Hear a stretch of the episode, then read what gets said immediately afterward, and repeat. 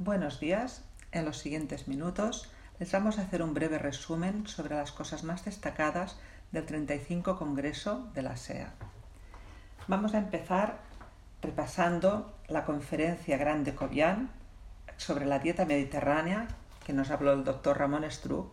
Se repasaron los estudios sobre dieta mediterránea en los que se ha demostrado su eficacia en prevención de la diabetes, prevención secundaria del cordioprev, menos riesgo del deterioro cognitivo y de enfermedad de Alzheimer y se habló de cómo hacer una dieta mediterránea más saludable. Básicamente, sustituir el aceite de oliva común por aceite de oliva virgen extra, aumentar el consumo de frutas, hortalizas, frutos secos y legumbres y sustituir los cereales refinados por cereales integrales y aumentar el consumo de fibra dietética.